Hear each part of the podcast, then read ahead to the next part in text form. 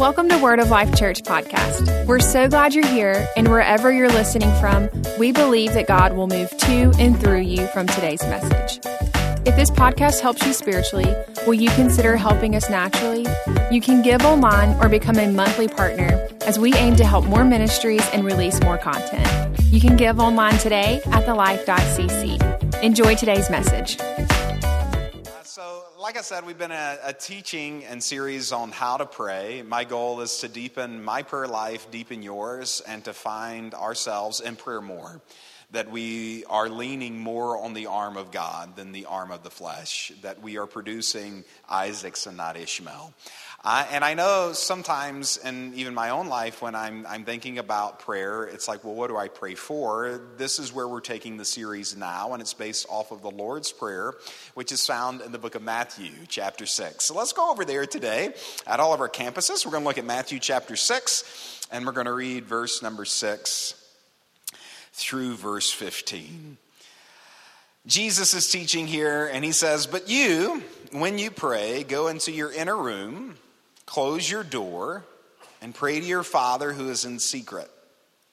And your Father who sees what is done in secret will reward you. Now, we talked about that at Revival Night, um, that God looks at your secret life to see what He can do with your public one. Your secret life and its devotion equals power in your public one. Your Father who sees you in secret will reward you openly. And when you are praying, I like this. Uh, he says, don't use meaningless repetitions. It's like, it's like not the length of prayer that matters, as the Gentiles do, for they suppose that they will be heard for their many words. So do not be like them, for your Father knows what you have need of even before you ask Him. When you pray, pray then this way Our Father who is in heaven, hallowed be your name. Your kingdom come, your will be done on earth as it is in heaven. Give us this day our daily bread, and forgive us of our debts as we also have forgiven our debtors. Lead us not into temptation, but deliver us from evil. For yours is the kingdom, and the power, and the glory forever. Amen. For if you forgive others for their transgressions, your heavenly Father will also forgive you. But if you do not forgive others, then your Father will not forgive you of your transgressions. Um, at revival night, we talked about, well, what do we pray? Jesus said, one of the things you pray for is, Lord, forgive me the prayer of examination, of looking at your life and examining areas that need to be consecrated, taking that to the Lord and saying, Lord, forgive me. Jesus said, I'll tell you something else you can pray for is look at those who have hurt you, wounded you, disrupted you, um, offended you, and saying, Lord, I forgive them. Now, Jesus um, majored on this more than any other teaching in, uh, on the, the teaching of prayer here in Matthew 6. He built that out further in the last two verses that we read that if you forgive others of their transgressions, your heavenly Father will forgive you of yours. But if you do not forgive others of their transgressions, your heavenly Father will not forgive you. And that is astonishing doctrine. Now, I'm going to dive into this, but let's have a little fun with it as well.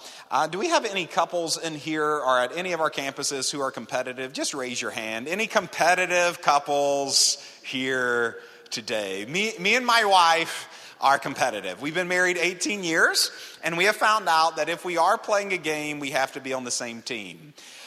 The first fight and one of the biggest fights we've ever had in the history of our marriage was over Mario Kart. We had been married uh, like three months and we bought a little Nintendo 64. Come on, somebody. Nintendo 64 and we played Mario Kart, and I, I, I, have never felt that kind of strife or tension in our marriage. Uh, my wife was destroying me, like literally destroying me, and I didn't feel like that was right. And so I stayed up night after night to learn the courses, learn where to go, learn how to turn, where to make the hard turn, all those kinds of things. until finally I could beat her. And when I beat her, you would have thought I just won the World Series, NBA championship. She did not like my reaction, and we threw away the Nintendo 64. Uh, so we have learned that when we are playing uh, games, we need to be on the same team. And we've learned that when we do projects, we need to do projects alone. Uh, that we don't need to work together on projects. And somebody says, Well, what do you mean by that? Case in point, hanging pictures.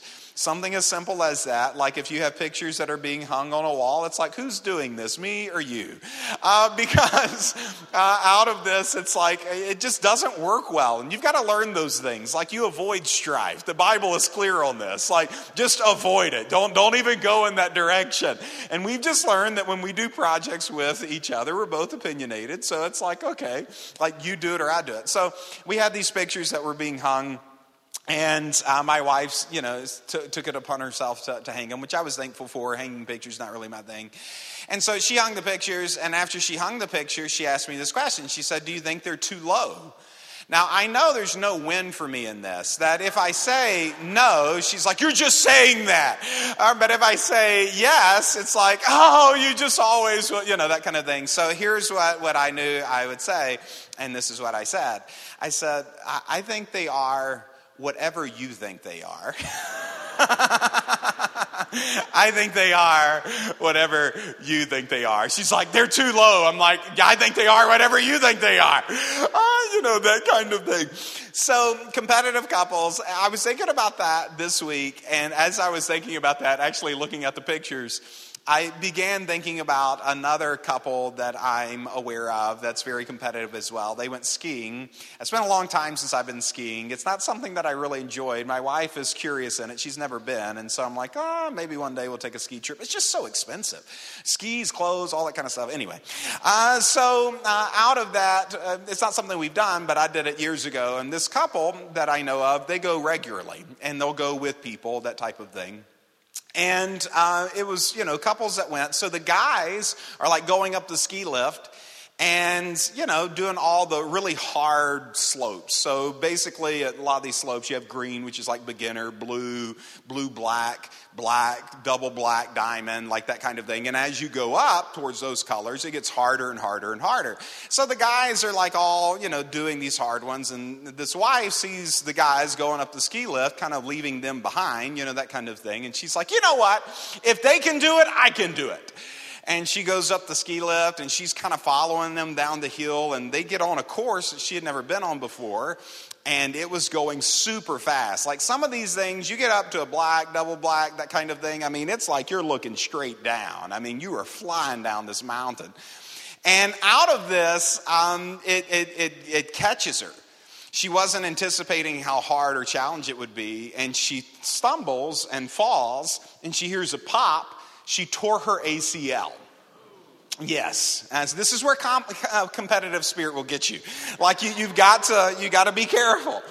Uh, so, but out of this, she tore ACL, and she told this story, and I thought it was just um, a really good point, and honestly, it's been with me the whole week.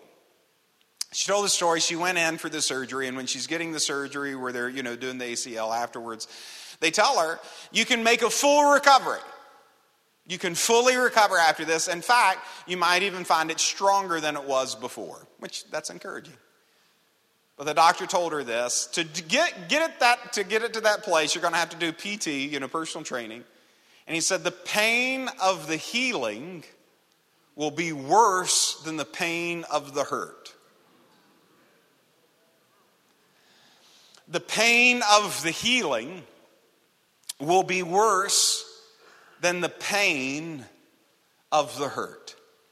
And I don't know if you've ever rehabbed an injury like that, but what he was talking about is is like when you get to stretching out that ACL after it's been reattached and you get to working it out and going through the physical therapy, you're going to want to stop because the process of recovery of this it hurts. And this week I could not shake this in regards to what we're talking about. In life, um, you're going to be hurt by people. In fact, my greatest hurts in life have not been physical pains, it has been relational ones. um, where people have hurt me, disappointed me, wounded me, um, mocked me, gossiped about me, lied about me. Um, many of you in this room have been hurt by people, and I don't mean like hurt casually, I mean deeply uh, hurt by people. And it could be a father who abused you, or it could be a father who was never there for you. Um, it could be a friend who betrayed you. It could be someone who violated um, personal space in a way that I can't even make mention of the violation. Uh, it hurts. And no doubt it leaves an impression on every single one of us who have been hurt. God's desire for you is to not stay in that state, but to heal and to be stronger than you were before the hurt. But oftentimes, the pain of the healing is going to be worse than the pain of the hurt because God is going to take you on a path of discipleship whereby which you begin to love your enemies, you bless those who hurt you, and you begin to pray for those who have let you down. And when you start walking down that path, it will for sure deepen your faith, but it'll also challenge you like few things will. Uh, Jesus tells us explicitly that if you do not do this, um, which is hard, he says, if you do not do this, then your Father in heaven will not forgive you of your trespasses. Now, this is bad. And let me explain to you why this is bad. All sin, whenever there is sin, especially continued in a long direction, is inviting consequence and chaos into your life. I don't care what, what it is. If you make a decision to set your face in the direction of sin without repentance, I don't care how long you've been a Christian, if you're filled with God's Spirit or not, if you intentionally violate God's will and stay in the path of sin, you are inviting chaos and consequence into your life. It has always been that way. If you're David and you want to commit adultery with Bathsheba, you're inviting chaos into your life. If you're Adam and Eve and you want to eat of the apple, you're inviting chaos into your life. If you're Samson, you don't want your head out of the lap of Delilah, you are inviting chaos and consequence into your life. Now, what happens is, as we as Christians, we know this, right? We know that sin invites chaos, and so we repent. We come to the Lord and we ask for forgiveness for our transgressions. We ask for mercy for the things that we've done. That's a beautiful thing. And out of that, whenever we ask for mercy when we have sinned, Christ in his goodness comes and forgives us. And that forgive, forgiveness is not just like an emotional feeling where I'm like, thank you, Lord, for my forgiveness, but it's also grace to avoid consequence. Or if there is consequence in your life, that the Lord will shorten it, remove it, or fix it. So mercy washes the shame from your life, grace fixes the consequences from the sin or protects you from them. And so when you have this forgiveness in your life, you have this mercy, but you also have grace to help in a time of need to help you fix the consequence. If, if I am not coming in and uh, allowing the hurts of what others have done to move me to a place of forgiving them, but I want to hold them accountable and make them pay for what they've done, it releases that grace from off of my life. And if I am not willing to forgive them, it paves the way where it takes that grace in a position in my life where it cannot reach me the way God wants it to. this is not a one off. Jesus literally communicated this a lot. Check this out in Mark chapter 11. Mark chapter 11. Uh, they'll put it up on the screens for us in verse number 24. He's talking about prayer here. Therefore, I say unto you, all things which you pray and ask, believe that you have received them and they will be granted to you. Amazing. Like God wants to answer your prayers. But watch this next part. Whenever you stand praying, though, forgive if you have anything against anyone. So he's like, when you're praying, don't just pray for what you want.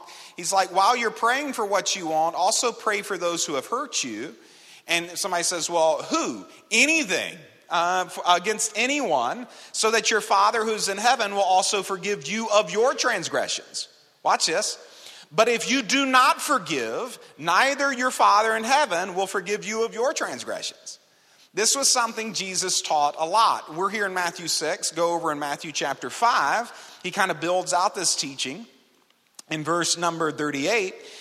He says, But you have heard an eye for an eye and a tooth for a tooth.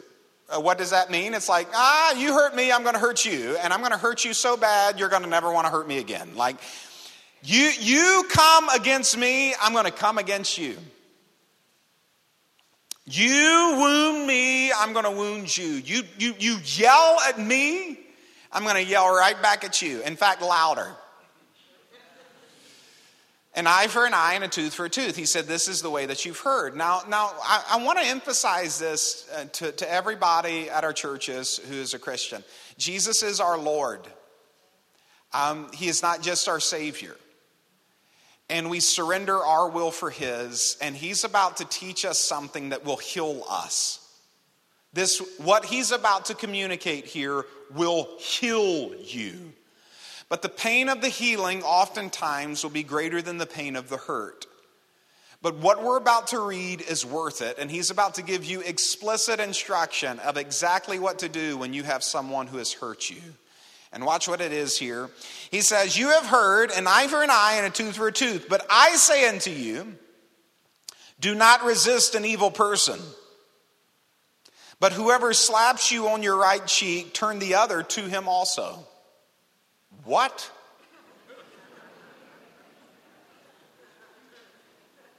They hit you. Okay, let them hit you again. They slapped you. Let, let them slap you again. If anyone wants to sue you and take your shirt, let them have it. And give them your coat also. Whoever forces you to go one mile, go with them two. Give to him who asks of you, and do not turn away from him who wants to borrow from you. You have heard it was said, You will love your neighbor and hate your enemy. But I say unto you, Love your enemies, and pray for those who persecute you, so that you may be the sons of your Father who is in heaven. For he causes his sun to rise on the evil and the good, and sends rain on the righteous and the, the unrighteous. For if you love those, who love you, what reward do you have?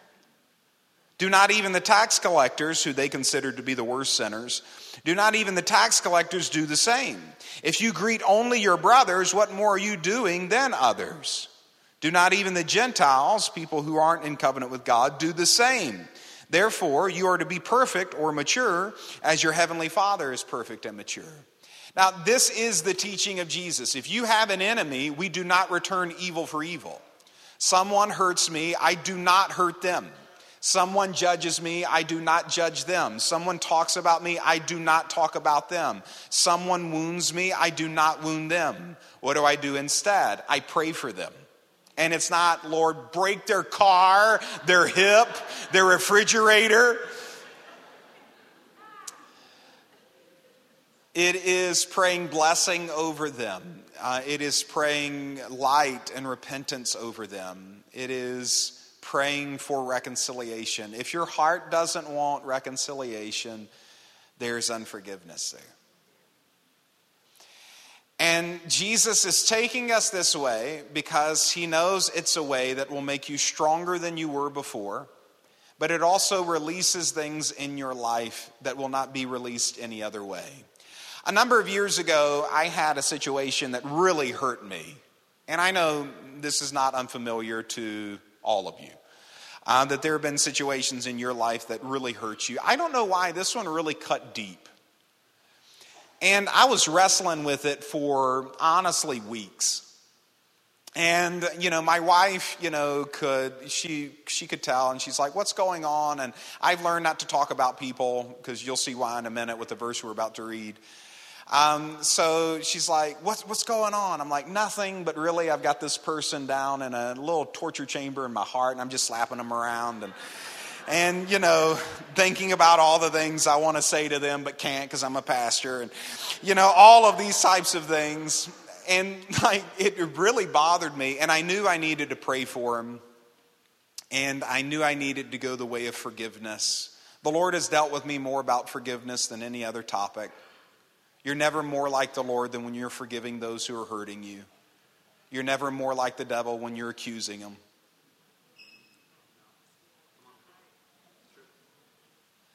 He is the accuser of the brethren. Jesus is the forgiver.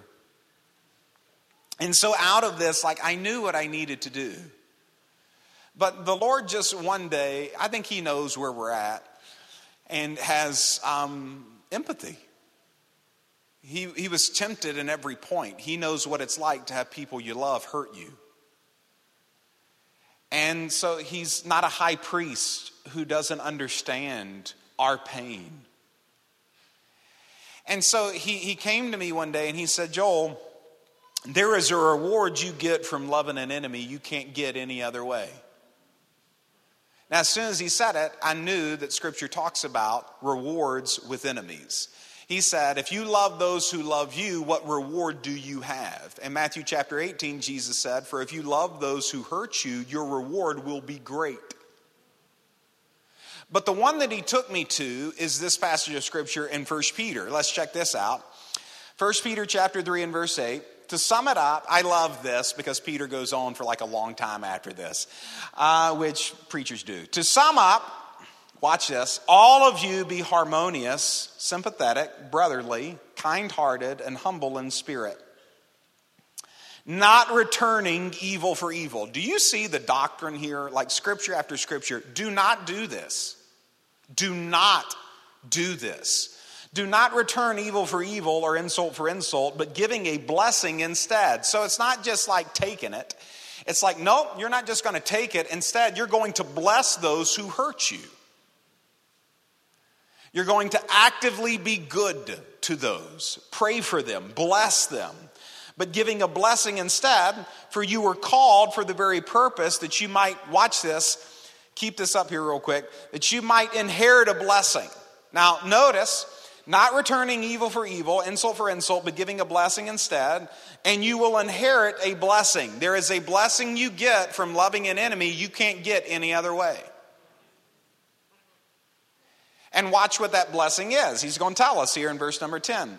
For the one who desires life, love, and to see good days must, that's the blessing, by the way, that you see the desires of your life love and you see good days. That there, there's something that's in your days that you see it and you're like, that's that blessing I got from loving an enemy. That there's something in your life where it's like, it's a good day today. Why? This showed up. Well, why did it show up? You got a blessing from loving an enemy must keep his tongue from evil and lips from speaking guile. He's like, You do not talk about the sins, mistakes, faults, failures of others. It's like, we do not do that. As Christians, we do not do that. Uh, or deceit. It keeps going here in verse number 11. He must turn away from evil and do good. Um, here's, you know, and I, I'll come back to this. But here's, if you can keep that on the screen, that'd be great. Here's what the enemy does in your life and mine. You've got an enemy, someone who hurts you. Now, whatever they did to you does not control your future, it, it's genuinely in the past. Here's what controls your future and mine the seed you sow today. Your future tomorrow is based off of the seeds you sow today. Do not be deceived, Paul said. God is not mocked. Whatever a man or woman sows, that's exactly what that man or woman will reap. Now, here's what the enemy wants to do. And this is why Jesus says, do not do this. It's not because he's just teaching the way of the martyr and just being this victim for the rest of your life. He knows how the world works. And how the world works is seed time and harvest. As long as the earth remains, seed time and harvest is in the earth. Whatever you sow, you will reap. And if you have an enemy who's intentionally hurting you, wounding you, or maybe it's not even intentional, like they don't even know how badly they're hurting you, but they are that out of that, if you stoop on their level and you begin sowing the same type of seed, what is actually controlling your future is not what the enemy did to you. What's controlling your future is your response to that by sowing the same seed in your life that they sowed in it. And it paves the way for a harvest of the seed you sowed later. So if you've got an enemy and they're hurting you, wounding you, and you in return sow blessing, what is waiting for you in your future? Blessing. If you sow mercy, what's waiting for you in your future? Mercy. But if you sow judgment, you serve sow bitterness, you sow destruction. You're like, I got this all in my hands and I will destroy you. You better be careful what you sow because whatever you sow is exactly what you will reap. And so Jesus, once again, is not being like, okay, just be like a martyr and act like it didn't hurt and just go on. He's like, no, whatever you do, do not sow bad seed. If you want to love your life and if you want to see good days and you want to see God move in your life, he's like, stop sowing bad seed. And in return, when you get cursed, give blessing in return. And he says this you must turn away from evil and do good. Seek peace. Seek peace and pursue it. Keeps going here. For the eyes of the Lord are towards the righteous, and his ears attend to their prayer. What is the blessing, the, the other blessing of forgiveness? You live underneath an open heaven. If, if you're praying and you've got unforgiveness in your heart, Heaven can't move in your life the way it wants. But when you are genuinely forgiving those who have hurt you, when you stand praying, you are forgiving. When you have made up your mind to do that, you're living underneath an open heaven, and Peter says his ears are open to your prayer, but the face of the Lord is against those who do evil. And the evil here he's talking about is not the evil they did to you. The evil here he is talking about is the evil you feel like is owed them because of what they did to you. Um, I, I, travel a good bit and go, uh, especially in this season, a lot into the Middle East. I feel like God has a work for me and us to do there with missionaries and whatnot. And so, out of that, in this one particular country, which shall not be named, because now the world, it's, it's, it's honestly, Satan knows the end is on the horizon of time and he's trying to keep the gospel out. Um, and so out of that, like if they tell you, like countries, like don't say from the pulpit that you're going there, because if they hear a pastor is there, you could deny your visa or that kind of thing. So, uh, but there are countries, you know, that are there that, you know, I'm going to.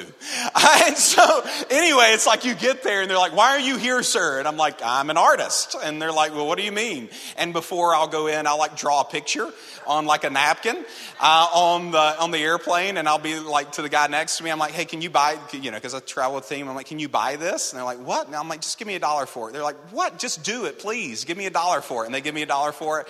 And so like, I'll come in like, what are you here for? I'm like, I'm an artist. Uh, in fact, my last transaction was made on the plane. I ripped the guy off. You never believe would believe what they paid for. Uh, you know, so you, you have to come up with clever reasons to get in these countries. You, you can't just say preacher. Uh, so out of that, anyway anyway, I, I, educate myself about the countries I go into because I want to know what I'm, I'm working with in prayer and in ministry. And so uh, in the Middle East, the Crusades were there. And I don't know if you're familiar with the Crusades. I don't have a lot of time to like go into a deep uh, dive narrative of what that happened. But there was a lot, lot of killing and just, I mean, oh, bad is bad. But a lot of it was done, ironically, in the name of the Lord which is sad and honestly heartbreaking in so many different ways. And one of the things that I read, I don't know if it's true, but in one of the books that I read, um, they said that the Crusaders, before they would go do this, they would be baptized, and they'd be baptized in their armor, full, full armor. They'd be baptized for war. But the one thing that they would hold out of the water was their sword. So you're getting baptized, but with the sword out of the water. And it's like, God, you can have all of me, but my right to defend myself. You can have all of me, but my judgment uh, upon others that I sense judgment needs to come upon. You can have all of me, but my violence. And when we are hurt, we want retaliation. We crave it. We want justice. And that drive for that moves us over into places that genuinely Satan sets as a trap to begin to take our lives in directions that they do not need to go in. And Jesus is trying to rescue us from that. What is unforgiveness? It is you can't break your attention off of what they did to you. What they said, what they did, your attention is ever on it. Um, it happened uh, an hour ago, or a year ago, or a month, or a week ago, but your attention is there and you're mindful of what they said, and you're thinking about how they treated you, and think, you're thinking about how they left you out, and your attention is on that thing. I had a business friend of mine. He's really a mentor, father figure. Um, he set me down a couple of years ago and he talked about how in business his brother really hurt him, like hurt him bad. And I've seen that happen a lot in families where, you know, families just hurt one another. And God's a God of family. Um, he is the father and his family, it says in Ephesians. The father and his family. And ever since Cain and Abel, Satan has been trying to make families turn on each other. And his brother, this mentor of mine, his brother hurt him uh, to the tune of hundreds of thousands of dollars. Uh, hurt his business, hurt his company. Got him involved in some things that just were bad. And I don't have time to tell the full story, but he was really wrestling with this because this businessman was a Christian. And he had every right in the natural to sue, had every right in the natural to defend himself. And like David in the cave, you know, with Saul there, everybody around him is saying, like, do it.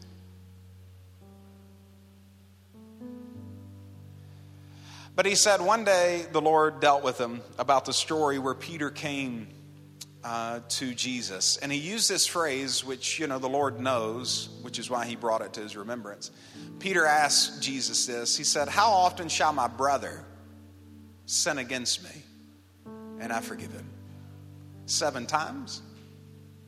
And Jesus said, No, seven times 70 in one day. So 490 times in a day. And his point is, you just always forgive. And this businessman said the Lord reminded him of that. And he said, What's the chances of your brother doing what he did to you? 490 times in a day. And he said, Lord, I couldn't survive that. If he did that to me more than once in a lifetime, I don't know if I could survive that. Like the angst of what it did to him, like the mental angst of, of wanting retaliation and wanting to prove your point and wanting to get your word out and wanting to make it right. But the Lord said to him, He said, But how often does the thought of what He did to you come to you in a day? 490 times? And He said, Lord, at least. I think about it all the time. And the Lord told him, You've got a choice. You can let this go and let me fight your battles for you. Or you can pick up the sword and you can fight this battle yourself. But he said, Remember the rest of the story. And that's where Jesus told the story about a man who owed millions and came to the Lord and said, I can't pay. And he said, You are forgiven. And the same man who, who uh, you know, was forgiven of millions went out and found his brother who owed him 20 bucks and grabbed him by the throat and said, You will pay me.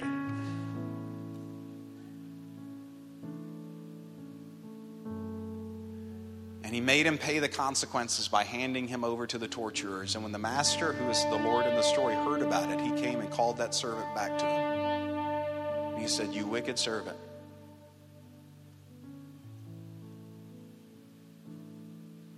I forgave you of millions. And you couldn't forgive him of that. Now your life will be handed over to the torturers if you, from your heart, do not forgive those who trespass against you.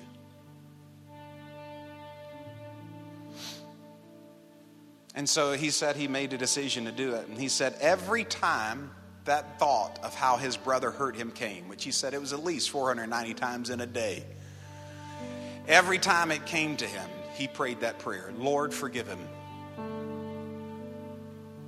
Lord, forgive him. I'm sure in his own world, he, he thought he was doing the right thing. Forgive him, Lord. And then he said it'd come right back in his mind again, and he'd say, Lord, forgive him. Forgive him, Father. Forgive him, Father. He, he told me, he said, Joel, I did that for probably two weeks. Just every time it come, that thought of what he did to me, I would pray that prayer Lord, forgive him. Forgive him. Help me forgive him. I forgive him, Lord. Bless him. Help him. Let him be recovered. Let him find you, Jesus. He said, I would pray that prayer every time that thought would come. And he said, after about two weeks, he said, I could tell all of that unforgiveness just melted away from my heart. He said, I was free from it. I let it go, I dropped it all.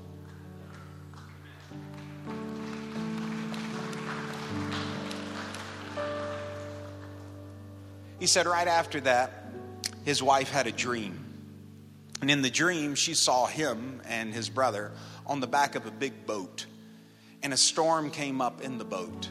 And the, the guy who had forgiven my mentor, one of my mentors, was sitting on the back of the boat. He was holding on and he survived the storm and went on to a beautiful, clear day. But his brother fell off and got caught in the storm and got beaten by it and barely lived. But his brother was able to find him weeks later and pull him back into the boat. She's seen this in a dream. And sure enough, what looked like would have a storm, the storm that they were in, looked like it could have wiped out uh, my mentor. Like it looked like, from a business standpoint, could have wiped him out, could have cost him everything, but he made it through that with smooth sailing. And years later, he was able to go find his brother who went through that same storm and lost everything family, marriage, health, everything. And pick him up, bring him back, hire him again, help him, restored him, looked after him. Because when you see through Scripture the people that God was able to use, it's, it's, it's Abraham who's forgiving Lot for taking the best land. It is David not killing Saul when he can. It is Jesus looking at every single one of his enemies and saying, Lord, forgive them, for they know not what they do. It's Joseph hugging and kissing his brothers after they betrayed him. This is the way of the Lord. But if you go this way, it's not some sacrificial life that when you do it means that you are just run over by people in life. It, it's not this, this path and way that just lets people get away with everything. In fact, I have seen it be the complete opposite. Because I have seen the harvest that people have reaped from what they've done. It is more than enough, and you do not have to be a part of that harvest. Do not sow bad seed. Do not be the person who takes retaliation into your own hands. The Lord is a just God, and the seed that they sow, it will produce its own harvest too. You do not have to be a part of it. Which is why the greatest act of forgiveness was what Jesus said. It was not, I forgive them. It was, Jesus said this Father, forgive them. Lay not this sin to their charge because the seed that they sow demands a harvest. And I want to encourage you in your life that if you have something in your heart that has come up, what do I do? You pray. What do I pray? Lord, forgive them. Lord, I forgive them. Lord, help me walk away from this. Help me move my life from this. I'm not saying what they did was right. I'm not saying what they did was okay. But I am saying, Lord, I want to be free from it. I am saying, Lord, I don't want my hand to be on them. I am saying, Lord, I'm done fighting my battles. I'm giving you the right to fight my battles. I'm saying, Father, in the name of Jesus, let my life be removed from this hurt. Let my life be removed from this pain.